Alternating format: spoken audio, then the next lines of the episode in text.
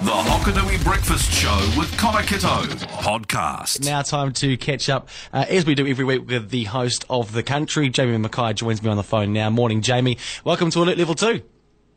Yeah, um, bit of a bugger, isn't it? But it's no surprise, and I think, unfortunately, this is just going to be the long-standing pattern. We just we are going to get periods of outbreak. I hope they can I hope they can contain this and ring fence it. And it's just a lesson, a lesson, an absolute lesson to us all. These people, uh, through no fault of their own, went down to Taranaki to spend the holiday weekend doing some tourism things.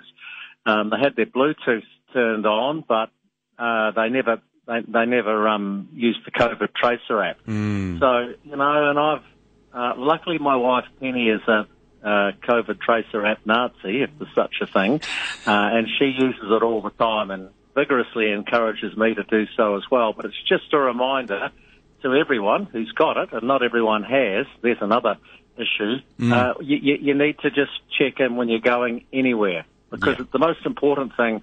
It just tells the people if they have to track and trace who's been near you. Mm. Mm. Uh, and looking at, of course, um, how the world changes, I guess, well, the South Island in particular and, and anywhere else outside of Auckland changes under alert level two. Um, of course, more of a difference for our urban sectors, for our farmers, not, not really, nothing really changes. No, uh, no, nothing really changes. But where it can start to get sticky is is where it got sticky last year, and that is on the processing side of things. The reality of it is, out on your farm, you're pretty safe.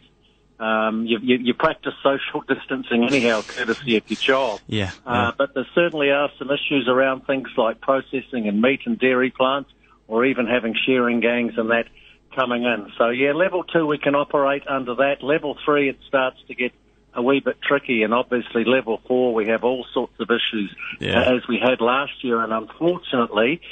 The timing of this, if it were to get out of hand, and I'm not suggesting it will, but if it were to get out of hand, we are heading right into the busy season for the likes of the horticulture industry. Uh, the picking, the picking season, um, the meat season. We are heading into peak production in terms of throughput through our chain. So, you know, it's not it's not good any time of year, but probably if you're going to have a lockdown, it's better to have one in the middle of the winter in a in a farming nation like New Zealand. Mm. Well, I mean, I'm sure families all over uh, New Zealand were looking at that press conference yesterday and probably uh, taking their bets and placing their bets. What, what did you think when Jacinda Ardern came out with that stern look on her face? I, I immediately thought, right, yeah, here comes level two. Were you on the same same train of thought? Well, um, um, Connor, you don't need to be a rocket scientist to figure out when Jacinda fronts uh, with Ashley, something's going to happen. She wasn't just going to front and say, "Look, we think we've got this under control." Yeah, yeah. Uh, she would have sent Ashley or Chris Hipkins out to do that. So yeah,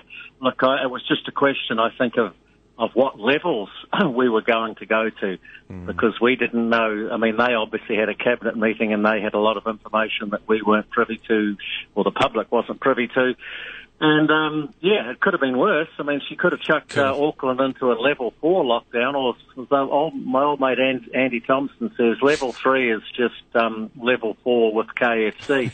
um, it's quite prohibitive in terms of uh, businesses opening and gatherings.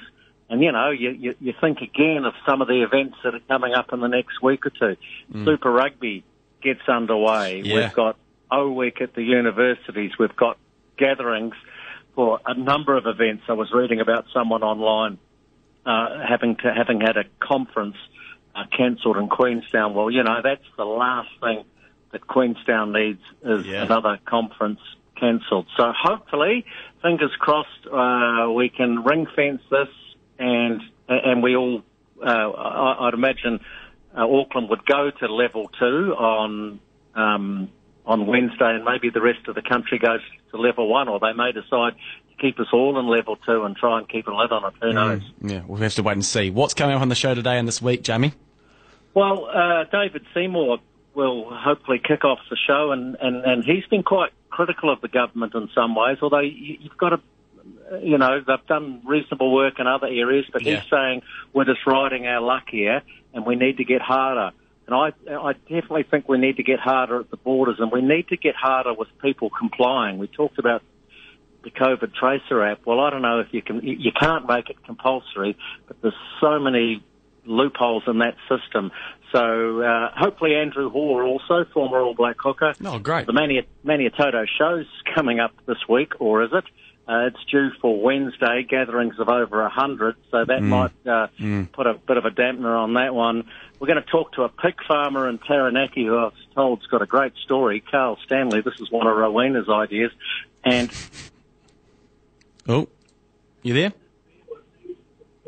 Guess who? That, that's none other than Andy Thompson. He's got no idea. Oh, and right. just finally, John Brakenridge, New Zealand Merino, has gone regenerative.